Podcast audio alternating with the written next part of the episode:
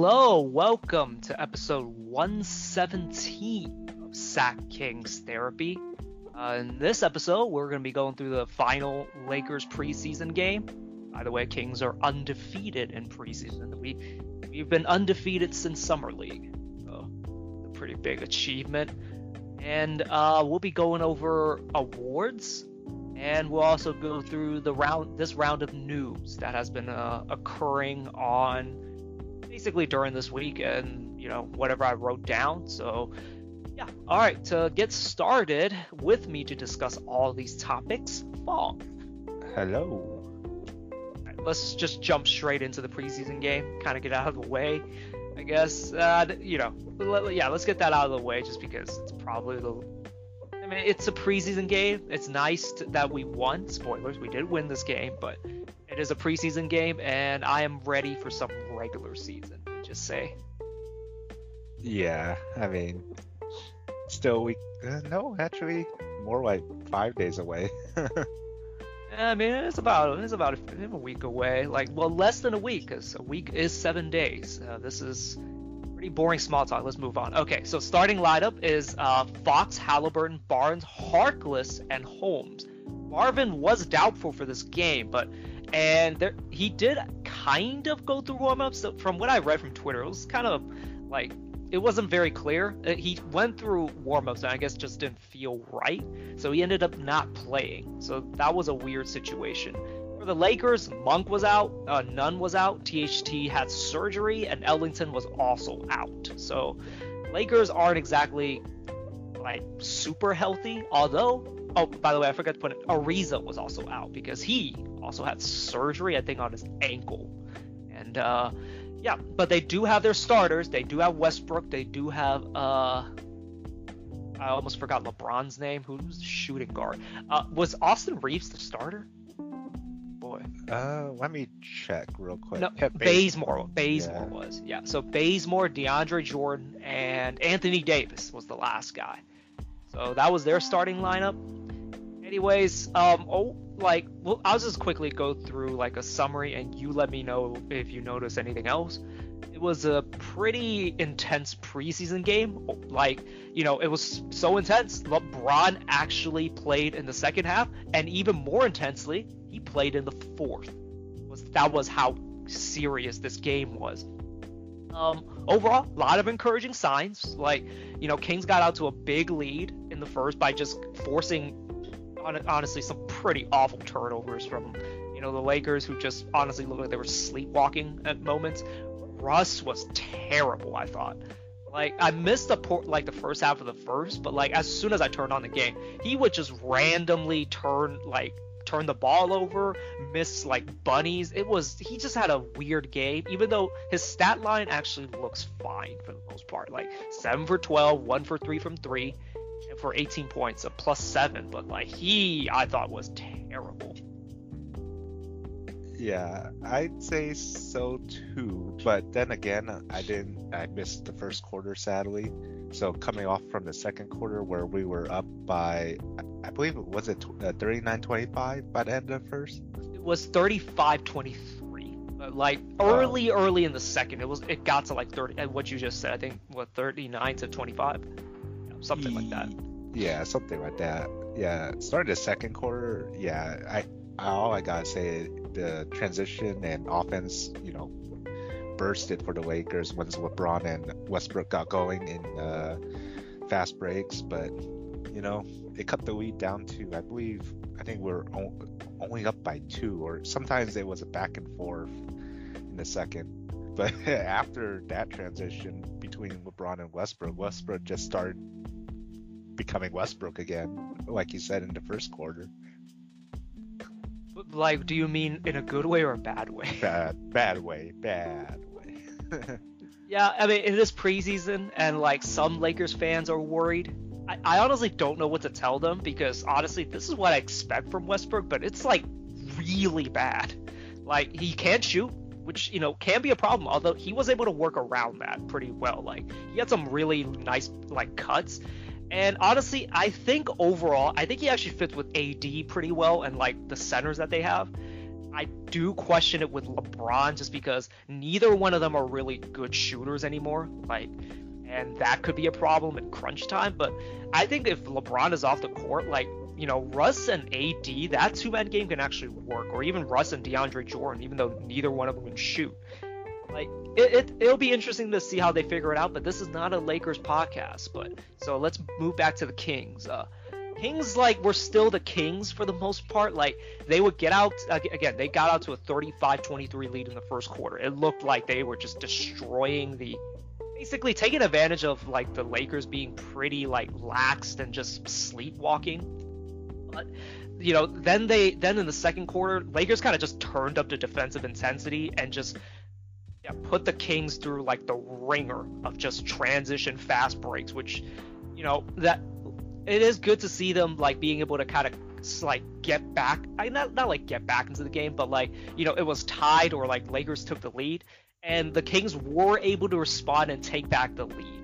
But there were moments where they kind of looked dead, like dead in the water, and the, the offense was kind of the problem. Like you know they reverted back to like everybody stand around and wait for De'Aaron to do something, or wait for Terrence Davis, or wait for Halliburton to do something and it, it, leads to a bad shot, which leads to bad transition defense. And you know, it was good to see them like being able to kind of calm it down and just like you know after a timeout and just like slowly get everyone back together and kind of you know get back to doing what they're used to doing. Although again, this was a preseason game, so like it's not like the other like LeBron was you know in you know what's the, what's the word absolute freight train mode like King James mode.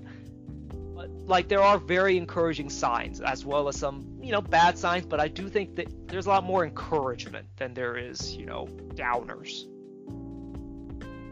Yeah i mean luckily like you said it's a preseason game so nothing to worry about for either side but yeah we'll we'll see them in the regular season and get a i guess better taste of what's to come. Um interesting thing um so I did mention that most of the uh, Lakers bench was out, and it kind of showed, which was really interesting. So the starters were there, and when as like when LeBron, like when the Lakers made their big runs, most of it, a lot of it was you know LeBron James, and as soon as LeBron James kind of stepped out, the Kings kind of made a run and it was anchored by their bench. And you can see it in, you know, our favorite player, Buddy Hield, was a plus 30 this game yeah, I I still can't believe he's a plus thirty. that's that's unheard of. Uh, actually, did did you see that uh, one post about uh, in NBA.com about Buddy's defensive rating? Which I don't want to, you know, encourage people to think uh, Buddy is a great defender, but you want to guess his defensive rating? I mean, it's tough. I'll, I'll just say, is it under 100? apparently, this is preseason, oh, just for preseason, by the way. You'll have to give me probably a range. You know what? I'll just go crazy and say, is it, is it below 60? Okay, that's a little too crazy. What's his rating? It's about 80. Oh, 80. Now, if, for those of you guys that don't know how defensive ratings work, especially nowadays, like anything under 100 is really good. Like you're a you're an elite defender for the most part. Although I will say defensive stats are usually pretty trash because, uh, like if you just look at defensive stats, it doesn't tell the whole story. Like you know, for example, let's just say you know you, uh, your teammate gets beat, you know, gets blown by. You come over and help, and guess what? Your man is open and your man scores. That's technically your fault. So like defensive rating numbers are always kind of um, to say they're unreliable would be an understatement. And no, Buddy is not a good defender, like you know. But again, let, let, us get back to the main point, which was the bench was really good for the Kings, and the basically the Lakers like when as soon as LeBron was off the floor, it was a pretty big disaster. Like you know, Davion was a plus 22, and so was Tristan Thompson, although Alex, uh, Alex Len was a minus 14, and like overall, like I I feel that one takeaway I have from this game is that the Kings do have a very strong bench. And uh, as I mentioned last game, Kings have some flamethrowers. Kings have some microwave guys. Like Davion is a microwave player, although he was 0 for 3 from 3 this game. Like these guys can light it up like when when you need them to. And Ter- and in this game it was Terrence Davis. He was an absolute flamethrower. Six six for 13 from three. Uh, all his he only had one field goal that was not a three, which is a buddy stat line basically. And Tristan Thompson like did his thing, even though he shot three for 10 was a plus 19. And you know, on the other side, like again, as soon as LeBron stepped off the floor, it was it was just barbecue chicken for everyone. Like he was he was a plus 17, and the only one with a positive plus minus was Dwight Howard, but everyone else was a pretty overall big negative. Although let me see, Rondo was a minus 30. That was funny. Um, and Austin Reaves surprisingly a plus four, even though it felt like he played pretty badly um, for most of the game. And you know, one thing that does kind of give me uh, no, it doesn't give me any concern because Halliburton just kind of happened to be in when this happened. If you were watching, if just me watching the game, when the runs happen, like Halliburton just happened to be in the game, and it, I don't think it was his fault, but Halliburton was a minus 26, and the main takeaway I have is like even if when the starters don't have it going, you still have a really good bench to kind of fall back on. Yeah, which I'm really glad with because I wish we could play everyone, but I mean, seeing that you know we didn't play other guys from the I guess third unit, which necessarily we don't we didn't really need, but yeah, seeing our bench improve from last season because last season's bench was pretty much anchored by uh, what's his name, Cory Joseph. mm-hmm. And I do not remember the rest of the guys in that bench unit the beginning of that season. But afterwards, you know, gained these at, uh, acquisitions of uh, Terrence Davis and um, who do we trade away for Tristan Thompson? I always forget. Uh, Delon Wright. And Delon Wright, you know, build our bench, we build our. Yeah, we just built our bench, and uh, so far we've uh, I think we've done pretty well at this point to the point where we could contend.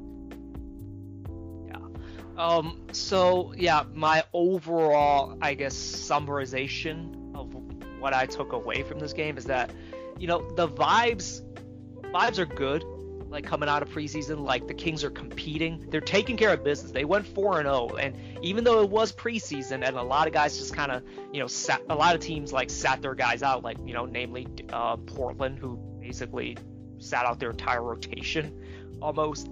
Like they just took Kings just took care of business.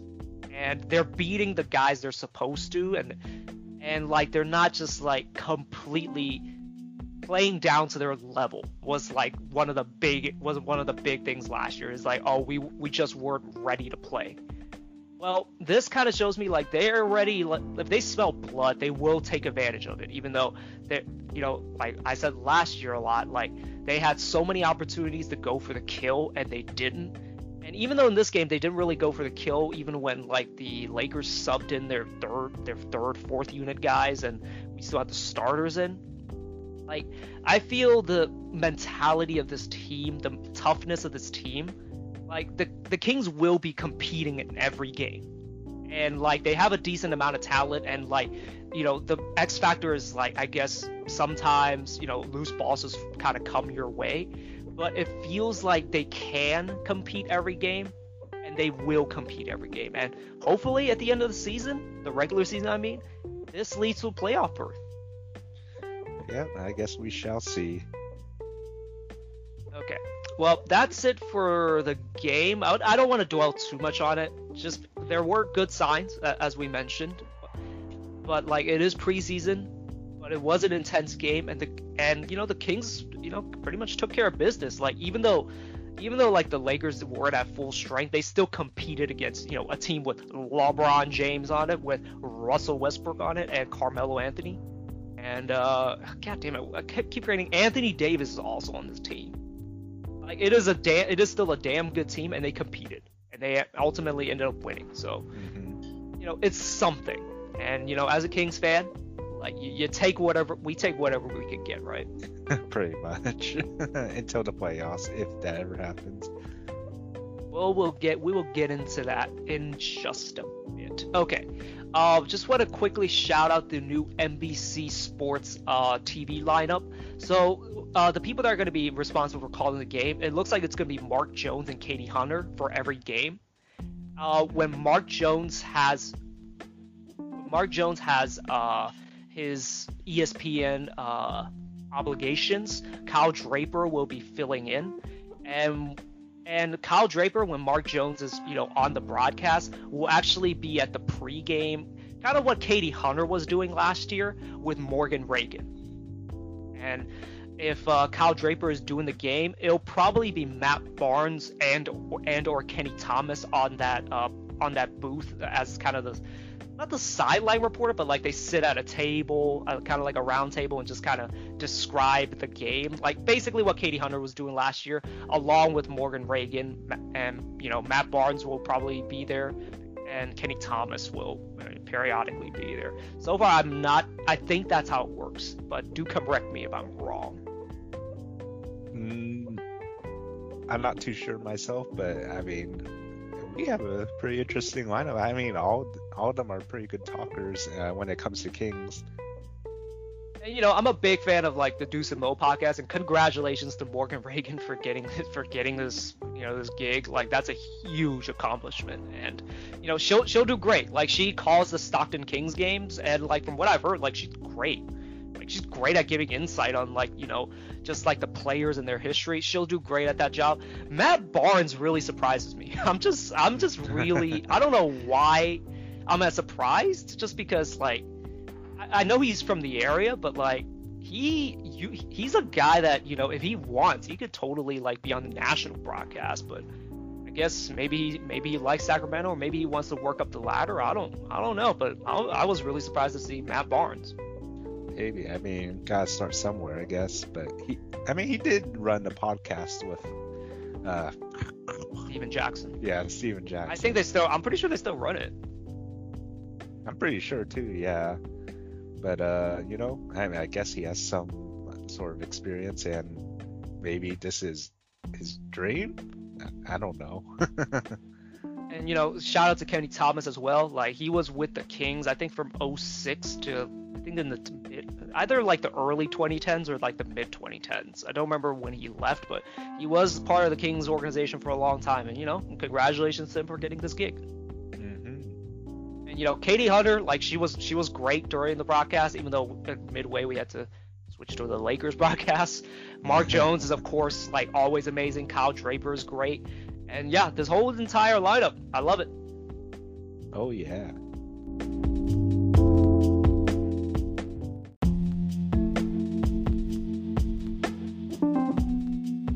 Okay, let's get to probably my most anticipated part of the show for a part of this episode.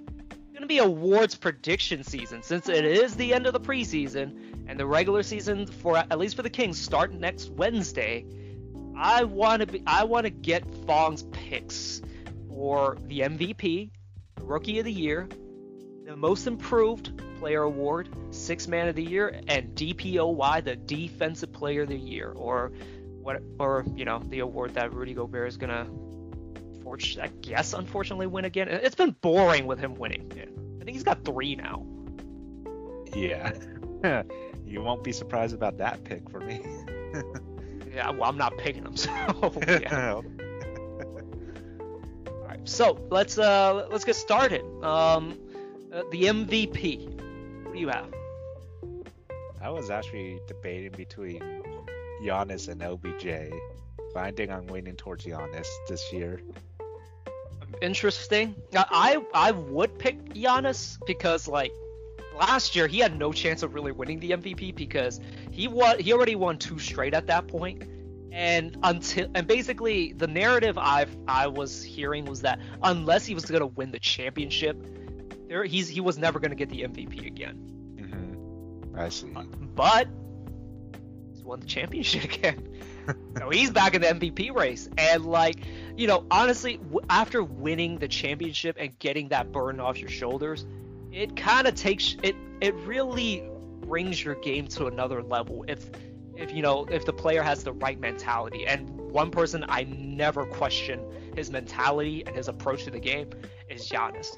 He will work his ass off no matter what, and he's gonna go balls to the wall for the entire regular season. I think anyway. He, he could totally cruise, and I, I could totally look really stupid, but like and honestly, you could look pretty stupid since you picked him. But you know, but I think he's going to go balls to the wall, and I think the Bucks are going to win a lot of games, and that's a great pick.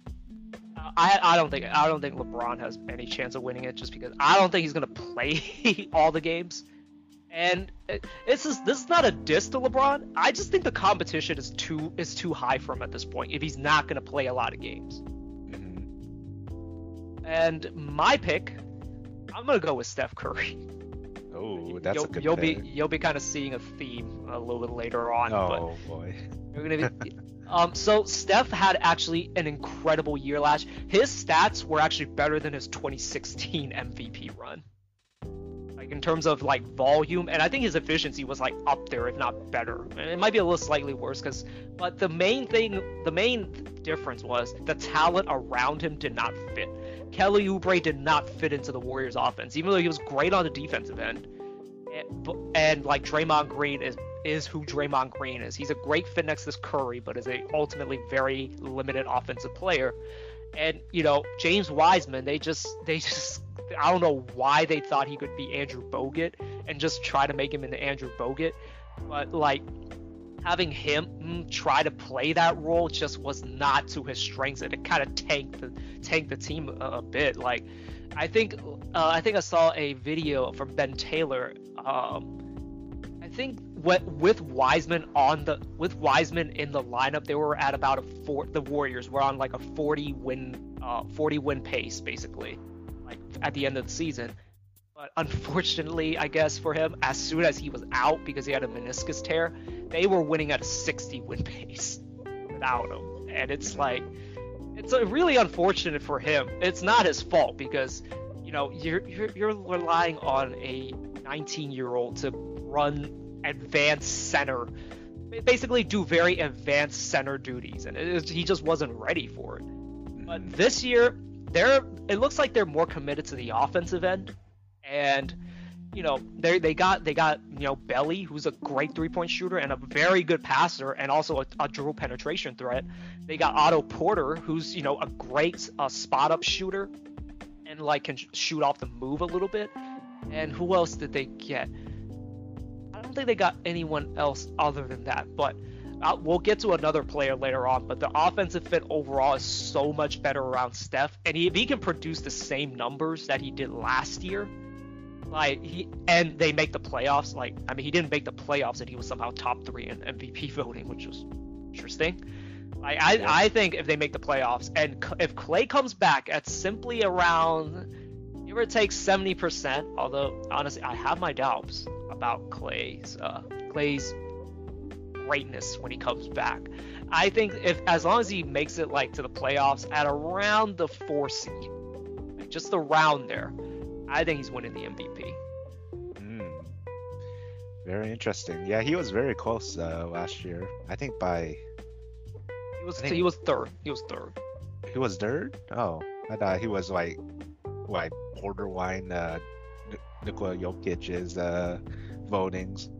Well, the I mean, I, I don't think it was I don't think it was anywhere close. I think I think Jokic won by quite a landslide. I think second was Joel Embiid, but Embiid remember missed 20 games because yeah. of an injury. Mm-hmm. And uh, yeah, Jokic was simply just healthy, and also like as soon as Jamal Murray went down, he turned it up another level. Like you, you probably don't remember it much because they didn't fall off a cliff, but like they somehow stayed steady and got better so like he definitely deserved the MVP. A lot of people are dismissing him this year, and I feel it's really unfair to him. Like I mean, Jokic Jokic deserved the MVP last year. Mm-hmm. Oh yeah. Um. So yeah, you said LBJ was kind of your other guy. Uh, my other guy was Kevin Durant. Ooh. Like really? I, I just think that Nets team is gonna destroy the league. Like, you know, we'll get into a little bit later, but like if Kyrie is gonna even play, I think I think actually I think if Kyrie plays, he's gonna have a um, Kevin Durant's gonna have a weaker case for the MVP because they're just too stacked. But I like if he doesn't play, if Kyrie doesn't play, like they're still good enough to destroy half the league. It's just too much offense on one team. And I think they're just gonna roll over most teams, and that's gonna probably lead to a lot of wins. And yeah, I think I think KD would have a good chance of winning it if like things break right, as long as like everyone is healthy. I mean, like they they were a very like they got really snake bitten by injuries, and of course they basically probably were the favorites to win it before you know uh, Kyrie went down and Harden blew out one of his hamstrings. Yeah, I'd say he would. He could be potentially. I, I would say maybe top three. Now that you have mentioned KD. Was your third before I mentioned him? To be honest, I was actually thinking about KD or um, was the other guy? Jokic, KD or Jokic. But that was like top five for me again. Okay. Well, yeah. So those are kind of those. That's my one and two. If I was to pick a third, I probably yeah, I'd probably pick Giannis just because just because I think he's gonna go balls to the wall. I I think, and like he's going to put up numbers no matter what. And you know, if they if they get to a certain amount of wins, if they're if they're like the first or second, they're, actually they probably have to be the first seed, I think, in order for them to win it. In order for him to win the MVP, because if I mean the other the other option for the first seed is Kevin Durant, and or is are the Nets, and if they're the first seed, it probably means Kevin Kevin's probably playing at a really high level. Mm-hmm. I won't go into a dark. I won't go into the dark horse candidates too much, um, just because you know we could we could go for hours on that. But yeah. if you were to pick a dark, if just a random guy, not a random guy, but like if, if there's a guy that you like kind of think could win MVP, but probably won't, like who would you pick? Uh, maybe Luka. Hmm, well, that's that's actually a pretty good pick. I I personally don't think Jason. I think Jason is going to tank that team. So that's my opinion. Although I've I've said before, I don't think coaching matters as much as people think. It does matter in the playoffs, like when like every little thing matters. But in the regular season, Luka will just you know eat most teams alive by himself. Mm-hmm. So yeah, I think it. I mean, you know, MVP is a lot about you know narratives and kind of the story you can build build around a guy's candidacy, and you know Luka overcoming Jason Kidd, like you know that's a hurdle. Oh, yeah. Like that could be used to boost his uh, MVP case. Alright, so now that you put your dark horse, I'll put mine. i i think James Harden actually has a really good chance of winning it. Oh really? But that would. I'm. He was really good last year. Like, yeah. Don't forget, like Kyrie and KD were out for a lot. Like KD, you know, because of his returning from uh, the Achilles injury, and also he got COVID in the middle of the season, and like missed a, a chunk of games, and had a hamstring thing with him too. And like Kyrie just randomly decided to take a vacation for no reason. Mm-hmm. And during that period, James Harden was carrying this team. It's one of the reasons why he got injured towards the end of the season. But like he put up some crazy ass numbers, and the only reason why he wasn't in the MVP discussion was because of the Houston fiasco. You know, going to strip clubs, showing up fat, and just calling his teammates trash basically at the at his at his last press conference. Like they were going to give him the MVP, but he had a great case last year, and you know. Again, never calling for injuries, but like if KD can't play, like let's say he just misses a chunk of games, somebody's got to carry them, and I think James Harden can. Mm, I see. Take a sip of water there. Okay. All right. Well, now that that case has been talked about, let's move on to the next one. Rookie of the year. Give me. You know what? Let, us do it this way. Give me your top three from one to three. Oh boy, I didn't even do my top. I only got one right now. Okay, then just go with your one. I, just, uh, I mean, our very own Davion Mitchell. Okay. And to be honest, I'll put probably put Cade Cunningham at third. And okay. Okay. Make your ca- make your cases. Oh, actually, no. Go, go with the third and then make your case for each of them. let's see. I don't have a second yet, but Davion Mitchell, I feel like he will have a bigger impact for um, you know our team compared to other guys. I'm not sure. Well, then again, I haven't looked at other uh, what you call it 2021 uh, draft picks from other teams, but so far from what I've seen from Davion, I think his impact will give him a great case to uh, becoming rookie of the year in terms of whether it's defense or you know his offense in uh, terms of coming off of uh, college seems uh, to improve in a I guess slight way. I don't know because I didn't watch him in college, but yeah, I guess we'll see during the regular season because I think his impact will give him a great case for rookie of the year. I mean, I, he's actually my dark horse Oh. Yeah, he he would probably be my number three. Like okay. some, because I think well, I'll, I'll go with my first one. I think Cade Cunningham's probably gonna win it. Um, mm-hmm. and sec second one is probably Jalen Green. He's gonna put up a lot of numbers, and you know I I just think you know that for the most part most most awards like you know we'll, we'll get into one later on as well but like of the rookie of the years usually just goes to whoever scores the most mm-hmm. and you know, I think Cade, like, he's already he's basically a set a six foot eight point guard who can also shoot is basically what he is. And yeah. he's gonna be able to put up like say 17, 18 points a game with like six or seven assists. And that's gonna that's a great stat line for you know to make a case for rookie of the year. Jalen Green is gonna just go get buckets. He has no expectations really. Like he's basically going to be the primary scorer for that team. The only other one is probably uh, Kevin Porter Jr and he's gonna just put him up and probably will jack his way to you know 20 something points on 40% shooting mm. he's just gonna he's just gonna do that and then Davion will probably be my number 3 mm-hmm. so I so I first think so my main case to make for him is is that the Kings were the worst defense of all time last year. If somehow they are even I, I, would say the baseline would be they somehow get to 20th in defense. Mm-hmm. Most of that I think is going to be credited to Davion Mitchell, and the narrative will be there. He's he what he is the culture changer. That might just be it.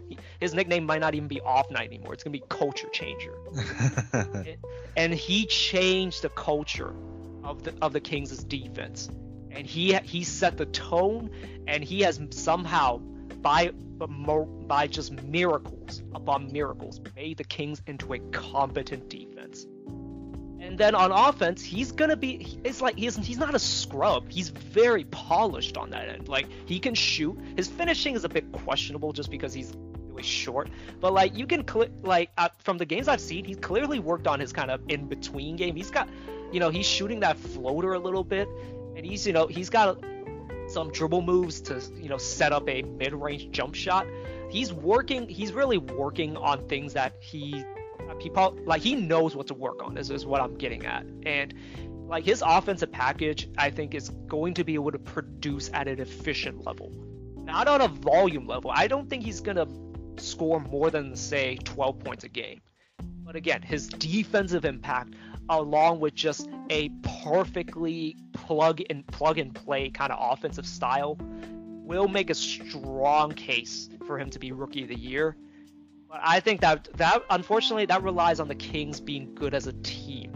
And it's going to be kind of the same thing as last year where you know, De'Aaron like for a stretch was like looking to probably become an all-star, but then the team fell off a cliff. And you know, he was out of that uh, all-star contention. It's mm-hmm. gonna it's gonna be the same thing with Davion. It's gonna be relying a lot on the Kings being as a whole being good. For him to to even get close to Rookie of the Year. Because like let's be honest, like Cade Cunningham has name value. Um, Jalen Green to a certain degree has name value. Only the most hardcore of nerds even watch, even remotely pay attention to the Kings. I, I have I have listened to so many guys that you know I respect that I listen to all the time that watch like ba- essentially as many games as they can. They don't sniff the Kings because there simply are too many other teams to watch, and why would they want to watch the Kings? Oh, I see. So it's it's just one of those things. They people just don't pay attention to Sacramento, and unless we're good, why would they ever have any reason to? I see. Okay, so make uh, I guess make your make your quick case for Cade Cunningham, uh, and if you want to make a case for a third guy, you can. If not, we can move on to most improved. For Cade Cunningham, so far we out. has he ever has he played any preseason? Uh, I believe he has, but he did sit out the latest one. Hmm. Uh, not gonna lie, I I should have researched this more because I didn't think we were gonna choose like three of each. But uh, yeah, probably won't say too much about Cade Cunningham at, uh, as my dark horse yet. I guess. Okay, well, you know, so sorry for just kind of hitting you with this crossover, but sometimes, you know, like I mean, you you you and me went to college. Sometimes the professor just likes to hit you with a pop quiz. and, this, and this, unfortunately for you, is basically the NBA podcast version of a pop quiz, and you have failed. All right, oh. let's uh let's move on to most improved. Um, so most improved, do you have a candidate? I want to say it was I want to like to be, to be fair. To be fair, most improved is like the hardest one to ever predict. Yeah. I'm gonna go with another king, and that's Tyrese Haliburton. Tyrese, I mean, like the same thing with the same thing, I guess, as last one. It's he's gonna be a dark horse one for me. Like unless the Kings are good, I don't see yeah. him really getting any buzz. What what is your uh, process for choosing him? for me, as long as he's healthy, of course, and potentially plays maybe maybe 70 games out of the 80 uh, somewhat games. Uh, his stat line to me, I mean, I'm surprised his stat line's 13, 3, and 5, as in 13 points per game, 3 uh, rebounds, and 5 assists. I, I feel like him as a player, he could improve uh, more, especially since uh, there's training camp and you know uh, an actual like rest period before the next season uh, from his rookie season. And I'm I have a feeling that in terms of uh, production, he could at least average maybe 17 points, uh, rebounds. I'm not going to count, and maybe six or seven assists a game Okay. Um, that's a that's a pretty good case. So one thing I will note about the most improved, it's unfortunately the same thing with a lot of uh, awards. There's got to be a pretty big score jump. Now I th- I believe he averaged about 13 points a game last year. How many points do you think he would uh, be averaging if he were to win it? If he were to win it? I, like I said, I, I'm hoping at least 17, 18. 17, 18. Uh, yeah, like it's got to be around 20, I think, for him to win it. That's why he would be one of my dark horse candidates. And again, like you, you use the word impact. Now, impact is not easily detectable for the most part. Uh. I mean, the only way it's detectable is if the Kings win games, right? And so again, it relies on the Kings winning games. And that's a proposition that is dicey at the best of times. And, you know, and again, like most people, even the biggest NBA nerds, don't watch the Kings. So, like, the, the Kings are. Uh, I forget. Okay, so there was a movie once called, uh, I think, Easy A by uh, Emma Emma Stone. She mm-hmm. said something along the lines of, so like she basically was describing herself as being an invisible girl that nobody in, in her high school ever notices. And one of her lines that all randomly just came to me, but was I could be a 10 foot, I could be a 10 story building in New York, or like a 100 story building in New York City, and Google Maps still wouldn't be able to find me. Oh, okay. That's kind of how invisible the Kings are, except they're not a 10, 10 you know, 100 story foot building. Yeah. Or 100 story building. They're they're basically a street in an obscure ass corner in a in a suburban area. Like it, it it's very. my point is there. No one really pays attention to them, And unless they're gonna win a lot of games and somehow like surprise everybody, Reese is just not gonna get much love. Think, unfortunately. Yeah, I could see what you mean. Okay, well, I, you know what, off the top of my head, because honestly, I didn't think about this one that much either. Of course, you know, as I mentioned, I think Tyrese could, would be one of my dark horses. I just don't think he'll get enough press to win it. Um, another guy, one guy I'm really looking forward to playing or getting better. I just lost my train of thought, but I, am really interested in Michael Porter Jr. he's been he's mm. being paid. He's being paid now.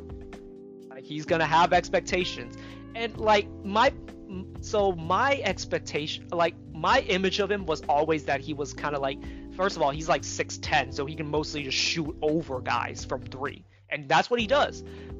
And like he's a really good cutter who feeds off of Jokic, who's you know the best passing big man of all time. But the, I always thought he could like attack off the dribble a lot better, but he, he's not that actually, and he doesn't actually like create shots from isos much. And part of that is Mike Malone just kind of like putting like chains on him to not let him just go crazy. You know, understandable to a certain degree. This year without Jamal Murray, I want to see him unleashed, and I think he could. I think I don't. I forgot what he scored last year, but I think he could be a 25 point per game scorer this year. Ooh. Ooh. You know, without Jamal Murray, like scoring's got to come from somewhere, and Jokic can't do it all. Yeah. I see what you mean. Mm, I don't know we I guess we gotta see. I, am having uh, weary thoughts about Michael Porter Jr. because I, am not sure if mm, he could get to that. I mean, offensively he could get to that level, of course, but I, I guess we'll have to see. My other guy. Now this is this is a I'm kind of jumping the shark here because this is also my six man of the year pick. I'm gonna pick Jordan Poole from the Warriors. Jordan Poole, really? You now first first question I want to ask you. You know who Jordan Poole is? Not really. okay, so a little bit of background on Jordan Poole. He like I listen to a lot of Warriors plus minus uh, on the Athletic, and they I basically followed much of the career Jordan Poole since his rookie year. He was, I believe, the 28th pick by the Warriors. And his first season was the season where Steph got injured, Klay was out with the ACL, and Draymond couldn't be bothered to give a shit. And also D'Lo was there at one point, so that was the team that he was on, and he comfortably was one of the worst players in the league that year. Just couldn't make a shot. You know, had a bunch of turnovers, had t- had tunnel vision. Basically, was just thrown to the wolves and just got eaten alive. Like, but he came back last year, was a little better at the beginning of the season, but then he went to the G League bubble. And when he came back, he was an absolute revelation for the Warriors. And he was one of the keys. And unfortunately for you know another guy another guy I keep mentioning, uh, James Wiseman. After so he came back right as James Wiseman basically got injured, and Poole was one of the catalysts for like the explosion down the stretch that the Warriors had, where they were winning at a 60 pin, 60 win pace. And w- the reason why was because he when he was drafted, he was always kind of known as a shooter, but in his first year, he just couldn't hit shots. As soon as he came back from the bubble in his second year, he was nailing shots. So he so he was a guy that could shoot and also handle the ball. And that just unlocked the Warriors offense by the end. It got so he was so good that Steve Kerr started playing him in crunch time and he was winning them games. I think he had a game winner against the Pelicans late in the late in the season and he was huge like in in that uh in that Warriors game and in the Grizzlies game which they ultimately lost at the end of the season to, you know, get eliminated from the playoffs.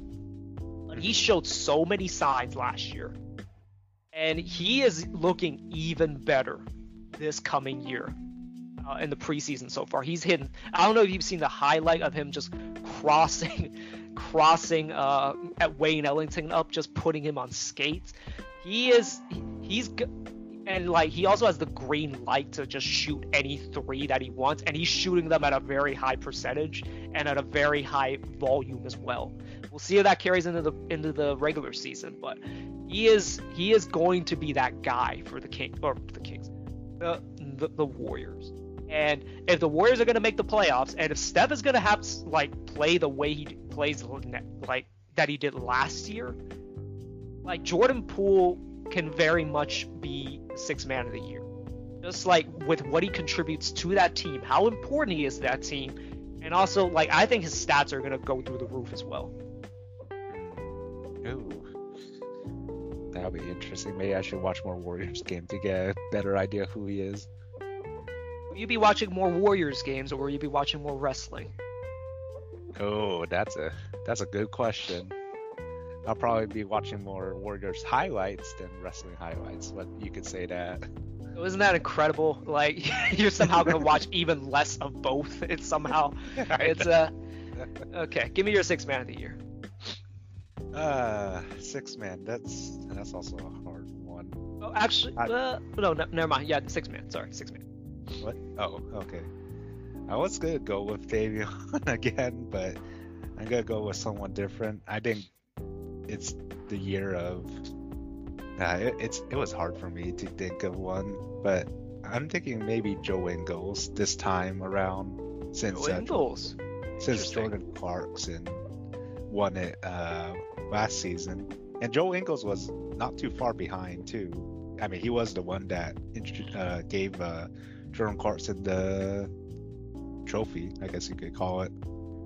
I I have to check this, but I think he was either like third, third or even second, possibly. um, let me yeah, let me just check. But yes, he is a he is a very good player and like fills a very good role like mm-hmm. for that team.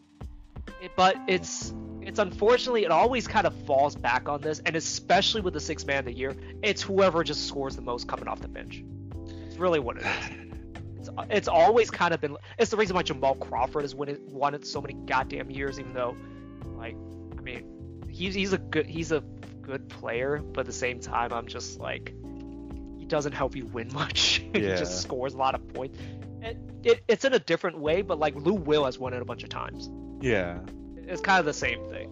Yeah. This is one of the reasons why I didn't want to find like the most points per game person to be six man.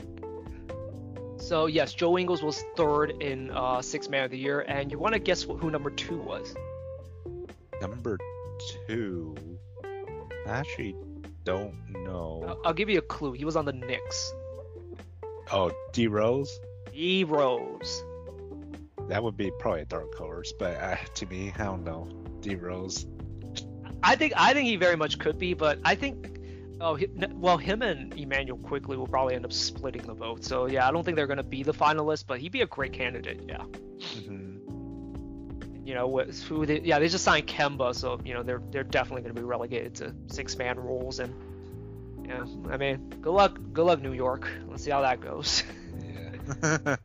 Will they make it to playoffs again? Who? Oh, they'll make the they'll make the playoffs, but I think they're going to be in the play-in range because they were the four seed last year, and if I remember right, the four seed was like literally a few wins away from the from the play-in, if I remember right. yeah, it's a it's a weird seeding in the East. Let me just check real quick. ESPN. So they were the four seed, and uh, yeah, basically it was. I mean, it was a five game difference, which is pretty big, but. Mm-hmm still like a, a, few wins here or there. I actually expect the Knicks to kind of drop off a little bit. Yeah, yeah. Just because like they won a lot of close games. And like those are the kinds of teams that are usually in for a very in for kind of not a 180 in terms of wins, but like they will start to lose a lot more games, even though they did add more talent in Kemba and Evan Fournier. Okay, six man. My I already said my six man of the year. Yeah. Another dark horse, of course. You know, you said Davion, and I think again this really relies on the Kings being good. Yeah. And again, if he if he is somehow like able to again change the culture and just make him a competent def- a competent defense and also be able to contribute well on de- offense, which I think he will. I think he has a pretty good chance of like all these awards, honestly. yeah, I mean, I mean, we wanted to choose some Kings guys, so I guess we'll see. Okay, I don't really have another one. Uh, just to randomly qu- throw throw one in there, just because I just saw his name. Uh, Tim Hardaway Jr. possibly. Although I think it's gonna be the same thing he had last year because Jalen Brunson is also really good off the bench, and they probably will end up splitting the votes. So, yeah. Hmm. I guess we'll see. Okay, we shall Shree instead. Uh, okay, last one, Defensive Player of the Year. Uh, I'm, I'm not gonna lie. I, I might choose Rudy Gobert, or I am choosing Rudy Gobert. Well, And as my as my second choice, it would be Giannis. uh, okay, that's actually a better choice. Um, I mean, I- guess like, don't get me wrong, Rudy Gobert is a six man or a six man. he is a, he is a he is a top ten defense all on his own. Like that team was really exposed last year for not having really any good perimeter defenders at all. Mhm. It just so happens that they have the best rim protector of this generation. Like, you know, since probably Ben Wallace, probably, and Dwight at his peak.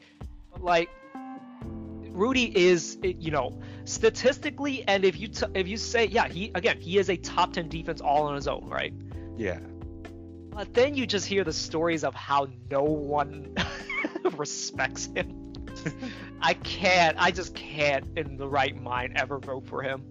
Just because, like, I, I guess, I mean, like, uh, what's his name? Dorian Finney-Smith from the Mavericks last year just like basically saw that Rudy Gobert was on him, and after the game, told reporters, which you know maybe he was just a little hyped up. He he said, "I saw Rudy Gobert on me.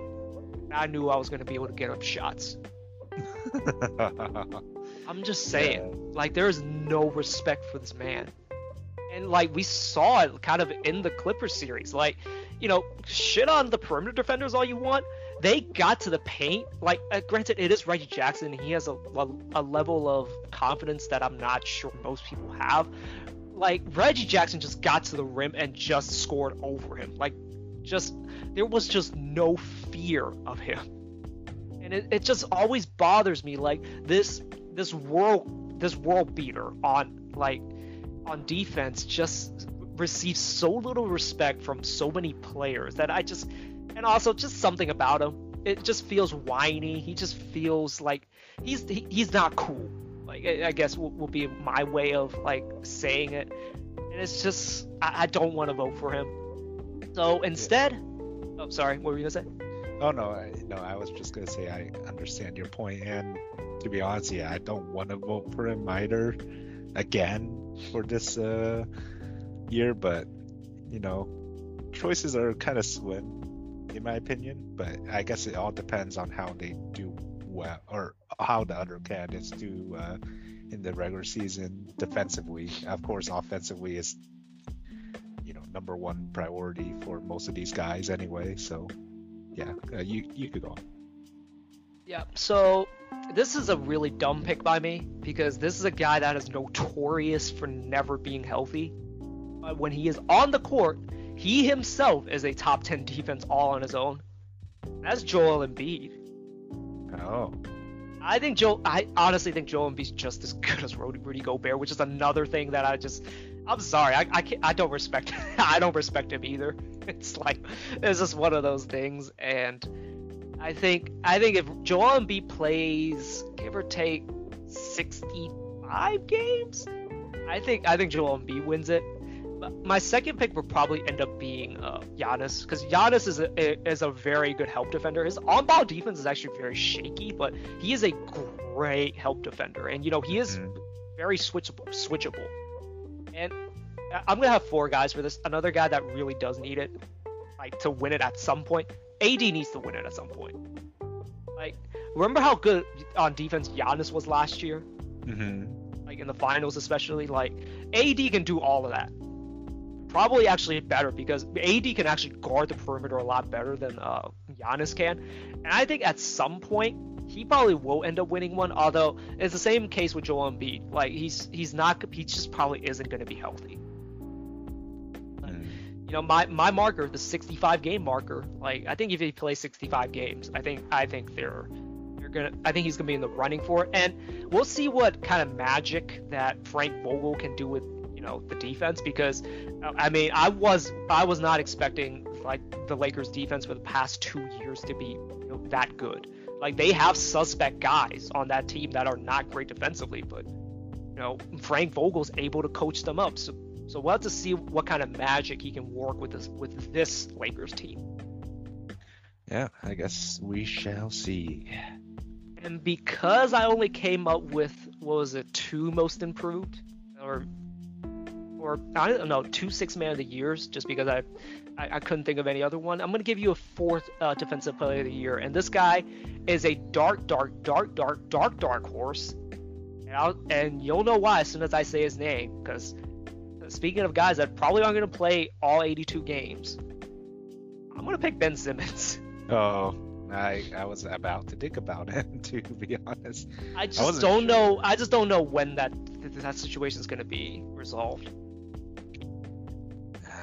Uh, uh, yeah, I don't know. Do you have a, a fair chance that he might be traded to the Kings? Uh, because I, at this point, I don't think it's uh, gonna be happening. I forgot who said this. I think it was. I think it was the either Rich Hofmann or Derek Bodner. They- They're the athletic reporters for the Sixers. So think of this. Think of it as. Think of these tiers for trade targets for Daryl Morey. So Mhm. tier one is Dame Lillard and Bradley Beal. That's his. That those are the package he wants, right? Those are the tier ones. Now he now mo- both of these packages are more than likely just not going to happen because of just they're not available and it doesn't and unless shit unless shit just really hits the fan probably won't be available for a while Mhm. and you know that but that's the holy grail and he is go and Daryl Morey is I guess is willing to hold out for that so those are the go-to options. And then you have the second options. Uh the probably like the secondary stars let's just say like maybe maybe kind of an all-star. Like indiana has a pretty intriguing package although people have brought up why would indiana ever do this? Malcolm brogdon uh Caris LeVert and maybe even like like maybe even flip them for like a Myles Turner even. Like those guys are really good players that you could get for um know get for simmons and then cj mccollum is also in that tier right like really good player probably a really good fit for the sixers and then there's the third tier, where yeah, you just got to get some value back for him. Like you know, the Kings with Marvin Bagley and Buddy Hield and probably picks. That's probably like they. I think at a certain point you probably just have to include Davion in it.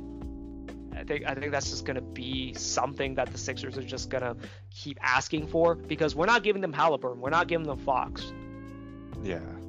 So I think that so we're in the third tier, and then the, another guy in the third, another team in the third tier would be uh, Timberwolves with um, you know Jaden McDaniels and Malik Beasley, and probably have to include D'Angelo Russell in there.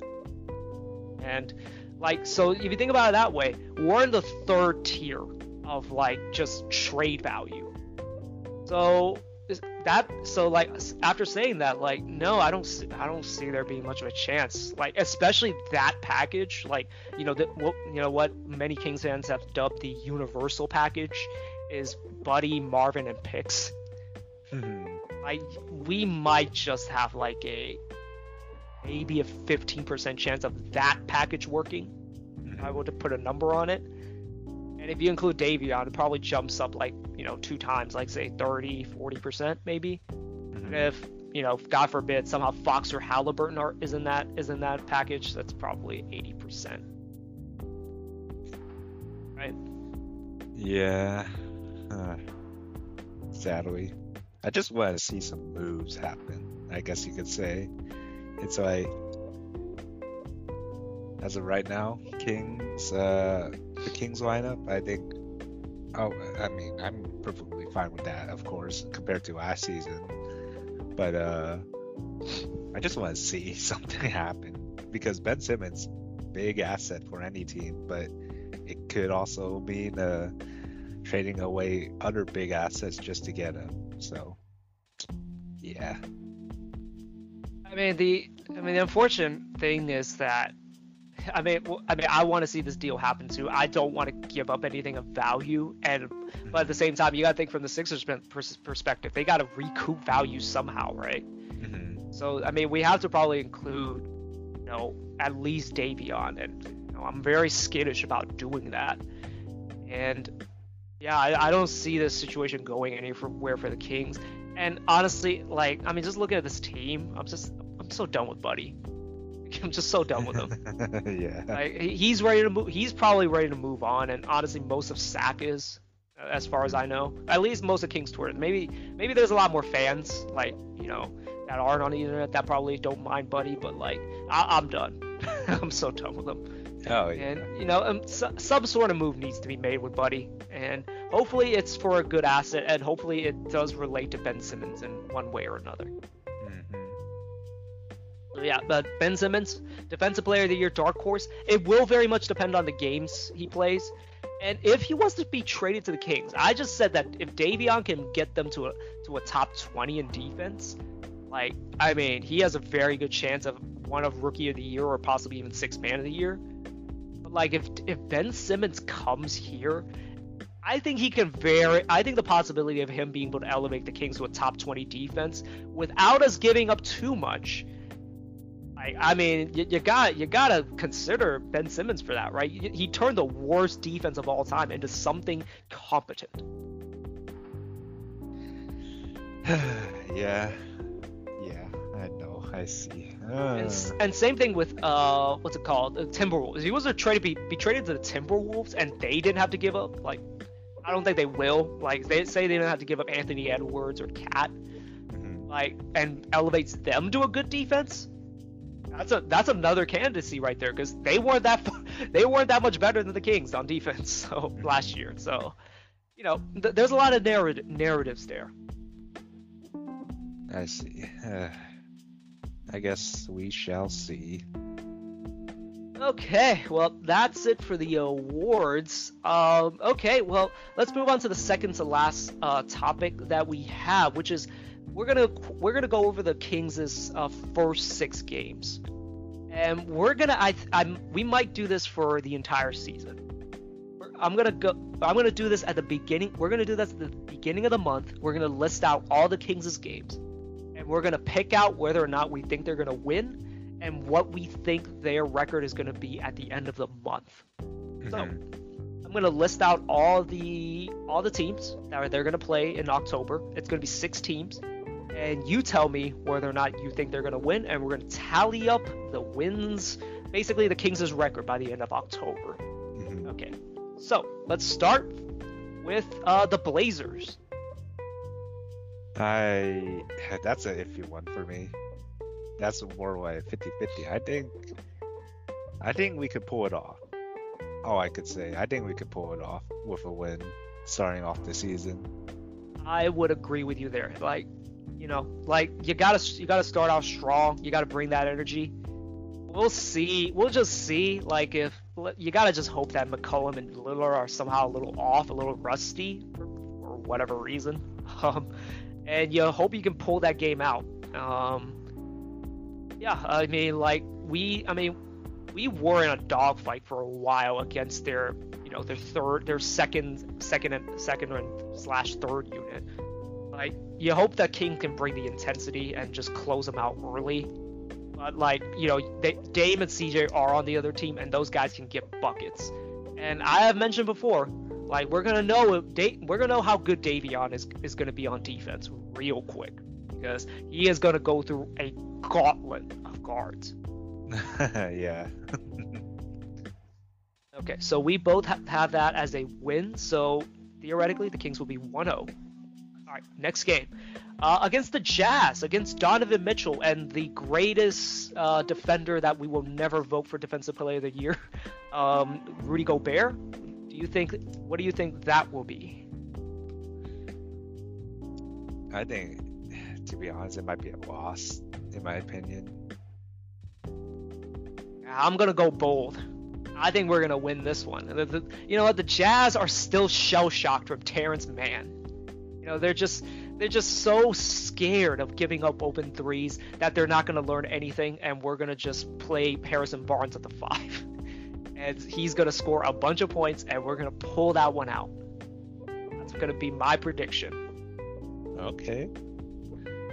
I guess we'll see. All right, so you have that as an L. I'll have that as a win. So you, so I am 2-0 and you're 1-1. Let's see. We should we should write this down to see. I am writing it down. Oh, okay, okay. Okay. Next one, Warriors against my MVP and my sixth man of the year. I think this is also an L for me. Oh man, yeah, it's a tough one for me. It's like really, because you know I, I like the Warriors. Uh, unlike a lot Yeah. of people, I am I am actually kind of a Warriors fan. I did follow them through much of their dynasty run, and uh, yeah, I mean this is I got some uh, conflict of interest here. You know what? Steph and Jordan Poole can start their MVP and Six Man of the Year campaigns a few games later. Um, I, I'll, I'm gonna call that a win. Oh. Kings win or Warriors win? Kings win. Geez, starting off strong. I see. Yeah, I mean, like the you, the Kings got to start out strong. Like they got to get they got to bank in as many wins as possible at the start of the season. hmm And I'm gonna I'm gonna be on the optimistic side, even though they have burned me so many times. I I should never do this. I can't help it, man. Crack addict. Okay. Um, any questions before we move on to the Suns? I don't know, but for me, the Suns. Mm, that might be a. Oh, that that's a tough one. Uh, I'm gonna be negative and say no. You know, I'm I'm really debating on this one. I I'm leaning on the side of uh, losing this one, Uh huh. but you know what? Let, us go back to smoking crack. Let, all right, we're winning this one too. We're 4-0. We're 4-0, baby. You are one. You are one for three right now. Pretty much. Okay. Well, I hope this one should be a W. Okay. Next one, the Pelicans, most likely without Zion. I it has to be a W, right? So like, let's just say the your prophecy comes true and the Kings just drop off basically all the games other than the Blazers. This one is a must-win. If they lose this one, it, I, I won't say I'll lose all hope because guess what? It it just it, I, I'll always have hope for this team. Like I can't help it. But like, oh my God, this will this will be the in Luke Walton's first season. Remember when we lost to the Hornets? That's that was when things got real dark. That would if we lost to the Pelicans, it would be the equivalent of that game. Man. Mm. So just to be sure, uh, you're saying uh, W, right? I'm going with that. Yes. So we both have us winning the Pelicans, and to close out the uh, close out the month of October against the Luka and Jason Kidd Mavs. I'd say another W. Yeah, let's hope. Uh, yeah, I'm I'm gonna pick W for this one too, just because like. I, I don't know what to think of Jason Kidd just yet. I haven't watched any Mavs games either, but I've, I haven't heard good things. I'll just say that. Um, and uh, I mean, let, let's hope they just keep missing from three. I mean, that was what happened last year. They just couldn't hit open threes. Oh yeah. Okay, so the final tally of the score. I probably should give it. I probably should have just said we, we would lose the Suns game because I went six and oh. zero. okay, really? You went all W's, huh? I went six and zero. You went three, three, for three. Mm. Okay. So chances are your result is probably much more likely. I just feel the Kings are going to end up just dropping one, you know, one of the four first, like a few, at least like two of the first four games. Those are some damn good teams. And it, it, I mean, I'm on the optimistic side. That's just my nature, and just you know, the hope for this team. My hope for this team will just. I mean, I haven't been a, a full-time Kings fan for a while, but my hope is just, just it just keeps burning, just keeps burning, and yeah, I'm just gonna have high hopes for this team, and hopefully they don't burn me. Six and zero in the month of October. And three for free for me. All right, so let's uh let's get our fingers crossed, and hopefully it's closer to my selection than yours. Okay, now that that's over with, let's go to some uh, miscellaneous news to end the podcast. So let's uh, start out with this. Uh, so basically, right after we recorded, it was announced that the Nets simply aren't gonna let Kyrie play until he is a full-time participant. That was kind of the language that they used. Basically, what it means is that if he's not getting vaccinated, he's not playing. Yeah. okay. So, I mean, are you surprised that the that the Nets actually took this stance? Uh, I'm yeah. I'm actually kind of surprised. I mean, I guess it's a step forward, and you know, if he's not all in, he's uh, not gonna be, you know, participating. He has to be all in or you know all out. There's two choices. I was just surprised. I, I honestly thought that he was going to do the part-time thing. I thought it was just going to be a thing. And oh, like, really? Part of me just thought like, I mean, we we both said like if he was on our team, we probably would put up with him to a certain Yeah. degree. But the more I think about it, like if KD is not on this team on on the Nets, I don't think the Nets put up with this bullshit at all, actually. And the fact that they actually pulled the trigger on this is probably probably means that one probably one or both of KD and Harden are kind of sick of Kyrie shit.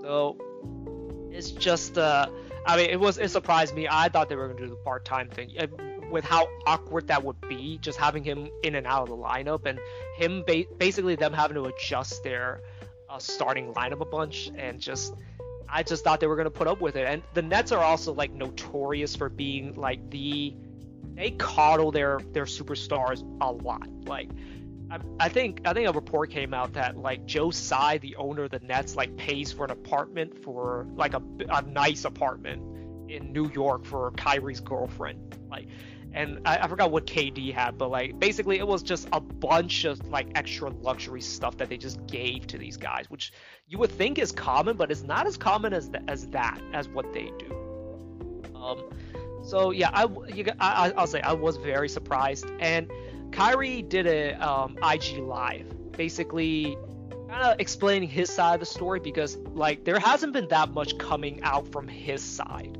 Like most of it has just been reporting and sources saying this and saying that, but he decided to do an IG live just to kind of explain his stance. And one of the one of the quotes that came out of it, I don't have the quote in front of me, but it was something along the lines of he wants to be the voice for the voiceless, meaning like the people who don't want to be vaccinated. He's not he says he's not anti-vax, but he doesn't like the fact that the mandate is making people lose their jobs. He doesn't want essentially the government to be dictating whether or basically forcing or shaming people into getting the vaccine. Um, I guess I mean, I, what what are your thoughts on this?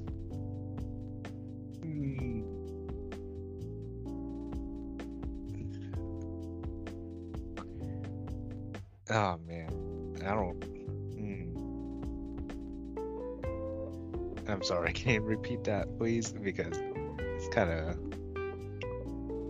I don't know. Yeah, sorry, that was a little long, but like, yes, basically, he said he wants to be the voice for the voiceless. He does. He he sees people losing their jobs, and he wants.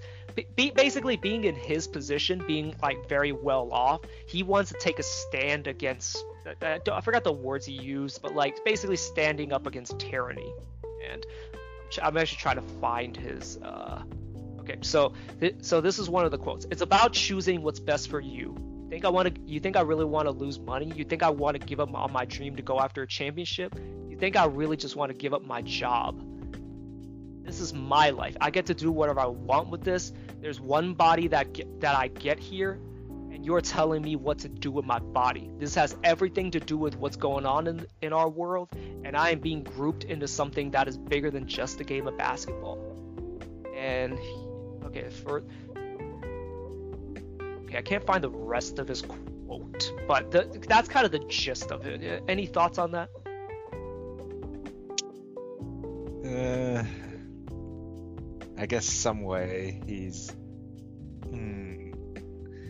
Man, I don't know. It's it's like uh, I see where he's getting at, but at the same time, we're we're trying to look out for each other, and it seems like he's more of I'm thinking for myself in kind of a way.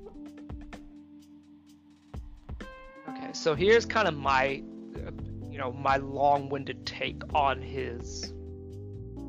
So I think I, I've said before I think Kyrie's a good guy. Yeah. I, I don't think he's I don't think he's a bad guy. He definitely has very good intentions. He's done a lot of great things um, for the community. He I didn't know about this, but with the Keystone Pipeline like that was being built around like tri- like Native American lands, he actually protested with them. So like he's very kind of cognizant of like you know Native American issues and just basically he, he he's been a very good person. He does great charity work and you know he, he's definitely he definitely wants to be a social like a figure for social justice. Now he probably sees this as an injustice because he is kind of right in that some people are losing their jobs because they don't want to get the vaccine. And what you know whatever the reason is like there are like actual health concerns for some for a certain group of people that you know that if they get the vaccine it actually might cause them health problems because of genetics and uh, and you know and other issues. But that is actually i think a lot more you know, I, I don't want to, you know, I don't want to put my foot in my mouth on this one, but like, you know, that that does exist, and, and that's probably who who he's fighting for. Mm-hmm. Unfortunately, I think the reality of it is that he is basically giving into the anti-vax, uh, anti-vax narrative, in that the government is forcing you to get this vaccine, and if you don't comply with them, they are going to punish you in a certain certain type of way. And he wants, and because he is in a much more privileged position, he feels that him taking a stance against this is going to is basically the right move in in the grand scheme of history. And I, I can't believe I saw this, but someone on Twitter compared this to Muhammad Ali not wanting to fight for the Vietnam War. Uh. Yeah, I see. Yeah, and you know, if you if you guys didn't know, Muhammad Ali didn't want to fight for the Vietnam War, and I I don't have the exact quote, and I'm sorry for you know not having the exact quotes for most of these, but he said something along the lines of, "Why would I fight for a country that doesn't fight for me?" Yeah. And, and that, uh, in certain circles, that that quote has aged so well for just because you know America, you know, like racism still exists for much of this much of the country, even though a lot of people like to deny it. And he he really fought, and he looks great in this grand scheme of history because of that quote. He fought for what he believed in, and it was the right cause. Unfortunately, I again I don't think this is the right cause, and that he is this is not a Muhammad Ali situation. I think this is actually more akin to the to Demi Lovato more than anything. And and Fong has been wondering why I have that note there. Uh, for those of you guys that didn't know, Demi Lovato has just been saying some really stupid shit lately. Now, I'm sorry if you disagree with me, but like her going into a, I think it was a, a, a shop of sweet sweets. Like basically, like there's a bunch of like candy and like cookies and stuff like that. She goes into a store. And then after she leaves, she posts an angry post on Twitter that saying that they shouldn't put cookies out there out and to display because she has an eating disorder and because they have it they are displaying the cookies they are essentially tempting her to eat these to eat these cookies and puts her in a lot of stress. Uh huh. Yeah that's basically that was basically my reaction to it and i'm sorry demi lovato fans. That's fucking stupid Like, if you don't want to see it, it, I mean, you know, I'm, you know, like maybe you have to go into that store, but like if you don't want to see it, don't go into that store. And like, not everything is about you. They are trying to display the cookies so that other people who make, who you know, most people don't have eating disorders, can can see their product and so that they can buy their products. I'm not gonna go into a huge tangent about this. It's basic. It's very self-centered, um, just ideal idea that you are going to be able to fix the world with what you do and the world and honestly a mentality that the world revolves around you. Okay m- more recently this this was hilarious to me but uh, demi lovato also uh, basically so she, uh, i forgot how the conversation got there but she was on a podcast but she, where she was say where someone brought up the idea of are there aliens out there? And demi lovato chimes in and says you know, aliens is a very derogatory term, and she and that aliens is sh- we shouldn't use the word aliens. We should use the word ET. What? Yeah, that that happened. Okay, is is that the reason why she has like some? She's part of a show about UFOs. Because oh, I don't. Been, oh, I don't know about that actually. I don't know. I've been seeing like advertisements of her and uh, like some sort of UFO show, and I I'm gonna say that she's going off of the She's going down to the deep end. I mean, of uh, that kind of I guess dots. Okay. Well, sorry, sorry if you guys are you know if you, a lot of you have turned it off, I don't blame you because I'm going off on a really kind of just what seemingly unrelated tangent, but I'm, I'm going to bring it back here. So my point with these Demi Lovato stories, Demi Lovato is a person. What Bill? This is a. I mean, he's not a very popular figure around many circles, but to quote Bill Maher, Demi Lovato is a martyr without a cause. She thinks that she is this hero who's speaking out for the voiceless like because she has she's famous and like she can use her platform to promote good things the things that she thinks are right in this world. But then you look at the causes she's trying to represent and you find out it's pro it's mostly stupid and mostly bullshit. And unfortunately that's where Kyrie is with a lot of this. I just feel like the some of the stuff he says about personal freedom about being the voice for these voiceless people. Like I get his intentions. He has good he I understand he has good intentions. He sees people losing their jobs and he and he feels that it's unfair and he feels that he has the platform to fight for these people. And sure, there are there is a population of these people who do need like who, you know, can't take the vaccine and you know and you know they they let people know that they can't take the vaccine and they get shamed into it. But I, I but what Kyrie is actually doing is kind of promoting promoting anti-vax sentiment, like saying that it's your body, you can do with whatever whatever you desire. Basically, promoting a rather selfish um, stance. A lot of people and and enabling a lot of these anti-vaxxers to you know be selfish, even though his intentions are very much well and good. But I think he he doesn't understand that and that he he right now is just kind of promoting promoting again anti-vax thought and anti-vax sentiment.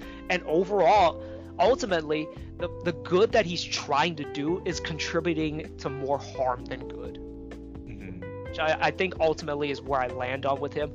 He you know the road to hell is paved with good is usually paved with paved with good intentions. And that's that's kind of what I think of Kyrie. Like he's a great guy. And just so happens he he th- he wants to fight for fight you know for freedom on, on, on this issue on the uh, vaccine issue but unfortunately it coincides with a lot of uh, topics and talking points that feed into kind of the feed in feed into a narrative that hurts the public good which is everyone getting vaccinated and covid to be over like, I'm sorry that getting a vaccine is inconvenient for a lot of people, but you know, understand that you know sometimes you can take you can kind of take an L for the greater good. Sometimes, you know that's not the mentality that most people go with, and you know it's unfortunate that Kyrie's kind of feeding into that. Oh man, that's a good. that was a good long analogy. Oh man. Well, hopefully he sees some sort of light, but I'm not gonna say anytime soon. I'm not gonna say Demi Lovato because I'm pretty sure he has a bigger following than what Demi Lovato is thinking right now, to be honest. But yeah, hopefully. I, I, I, I guess I'll come to Kyrie's defense on this. Demi Lovato just makes me face palm and lose hope for the world. Yeah. Way more than what Kyrie does, which is incredible. Yeah. Like I, I mean, Kyrie, what what Kyrie does is a lot more harmful to the public. Yeah. But what Demi Lovato does makes me want to makes me want to cut myself.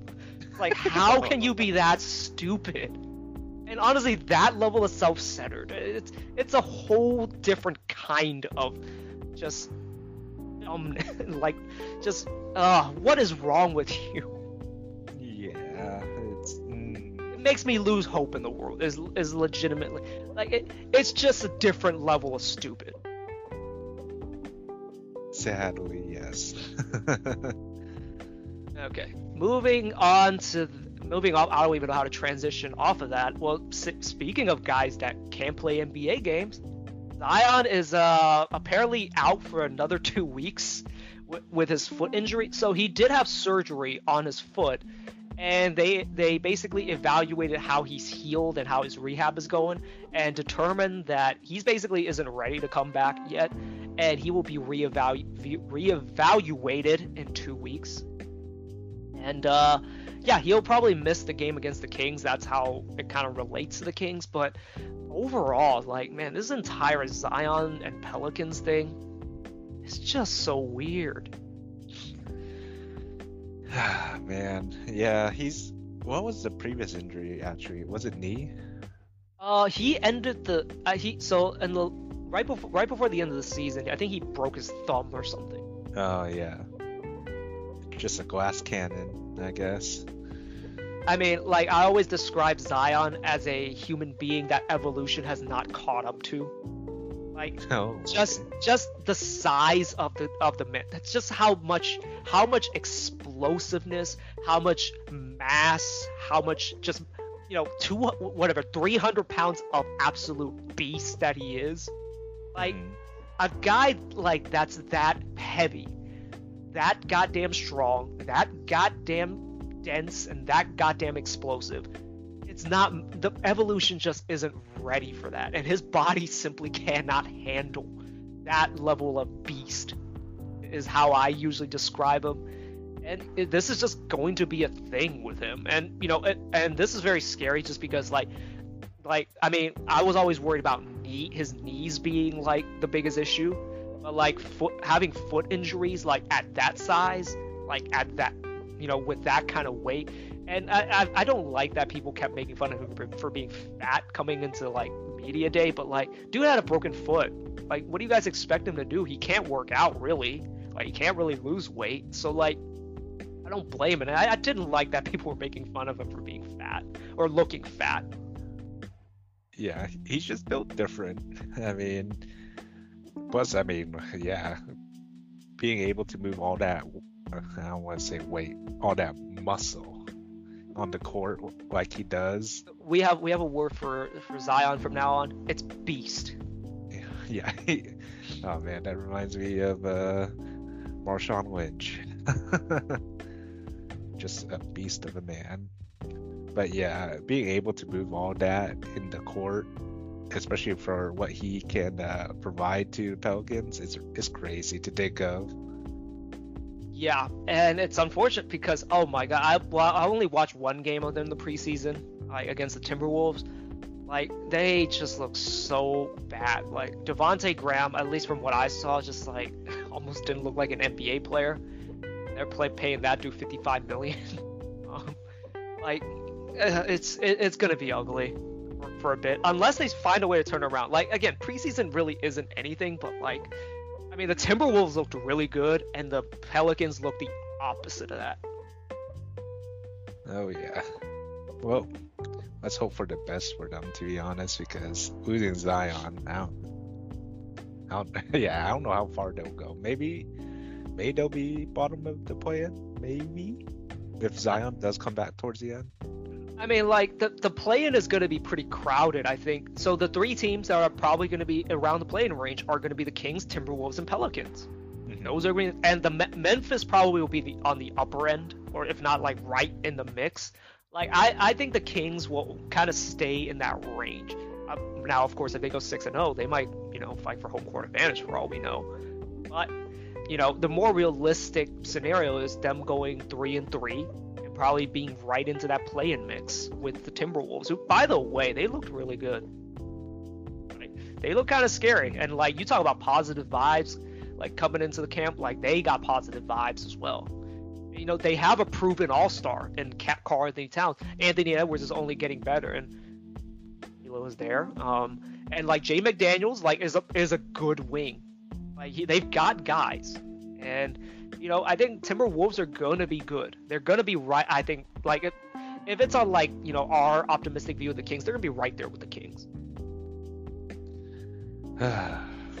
well, let's hope that that's not the case because I want to be in the playoffs more than the Pelicans. yeah, the Pelicans and the Timberwolves. Yeah, Pelicans. Yeah, they, they can wait. I mean, well, actually, I don't know. Like, uh, Zion is extension eligible at the end of the season, and they're probably going to offer it to him, and they sh- they need to. They, they, you got to keep stars. You don't want to piss off Zion. Mm-hmm. But like, man, if he takes the qualifying offer, oh man. Oh man, yeah, Oof. Chaos, chaos will ensue. Oh yeah. Okay, well, uh, a- after that, um, you know, after that episode where we went over the preseason, we went over awards predictions, we went over how many games the Kings are going to win in the month of October. And we have come to the end of this episode, and hopefully, you guys enjoyed, um, you know, most, if not all, of the episode. I know I got maybe a little bit, maybe not, maybe not all of you will like my vaccine stance, stance, um, but you know, I'd rather be honest about this one because it is it is a bigger it is legitimately a bigger issue than basketball. And mm-hmm. you know, if you if you don't like it, I'm sorry, I guess. I don't know what like, but hopefully you do like my basketball takes, and if you don't, I'm not gonna debate you on it. But you know, you, you can you know keep listening because I do like listening to I do like seeing pe- people listen to our podcast. So um, you know, hope you guys enjoy this episode. And uh, you, do you have any closing thoughts, uh, Fong? No, but other than that, get the vaccine, I guess, because it'll make the whole world a lot easier. Yeah. Um. Um. Yeah. I, I won't. I won't tell you one way or the other. You, you got. You guys know which way I'm gonna lean. Yeah, I'm not going to change anybody's mind at this point. If you're going to get the vaccine, you probably would have gotten it by now, honestly. So yeah, I, I, I don't want to waste my breath on this. Um, yeah, um, you you guys do you, and yeah, you know, you deal with the consequences like Kyrie is dealing with the consequences right now. And you know, I think the stupidest thing about this, he's going to get the vaccine at some point. I just think I just think he will end up getting it and all of this will just go go under the rug and just be like nothing ever happened. Yeah. I would love to see the day that happens. So that's another thing. Ben Simmons and Kyrie. We shall see. Did we ever talk about it on the podcast, like how they should swap one for the other? Yeah, uh, actually, I don't know about the podcast. I think. Hmm. We definitely talked about offline, but I don't remember if we did it on the podcast, but yeah. You want to mention it now? uh, yeah, I guess quickly mention it before we close. Uh, ben Simmons for for Kyrie Irving. That's actually a perfect trade if you think about it. Like the Nets have too much offense and not enough defense, and the Sixers have a great offense or great de- or a really great defense, but not enough offense. And both of them can afford to lose though lose a little bit of their strength And yeah, I just, I mean, I, I, part of me doesn't want it to happen because that would, I, I think that makes the Sixers, or not the Sixers, the, uh, the, the Nets invincible essentially. But then I thought about it and like, the, the, Sixers would probably end up being better than the Bucks at that point. Ooh, with Kyrie in. Yeah, I think that I mean if Kyrie's willing to play, for example, like let, us just assume they all they they they're willing to play for those te- for the teams they're traded to, like that actually shifts the balance quite a bit. Hmm. I, I mean, I, it's an interesting thought. I thought. I guess I can't see it now, but once you know if that ever happens and I see a few games from them, I I think I could I guess we'll have to see. well, I guess not. We'll have to see, but we'll we'll see if the trade actually goes down, and now we'll witness the the greatness of the Sixers as you have mentioned. Yeah, um, I'm I I don't I don't know. Like there have been rumors that if Kyrie is traded, he'll just retire. I'm like, Jesus Christ, what? oh, he's a, he's a different kind of dude. You were like, you know, for better or for worse, he is a different kind of dude, and he like I had I actually had reservations like of whether or not like him like him not getting game checks like essentially having his salary halved like would actually change his decision. Like I was actually thinking he would he was willing he would have been willing to go through with that and again he you know for better for worse he is a different kind of dude. Mm-hmm. And on that note, uh, yeah, let's let's end this podcast because it's gone on for an hour and a half at this point. Yes, yes, indeed. Uh, well, any any notes? Um, I mean that's that's all I have on my notes. Um, yeah, after the Zion thing, we were supposed to end this, but oh, we'll on for another five minutes, I think. Oh well, I guess I better end it quick and say, I guess we'll see you guys next time thank you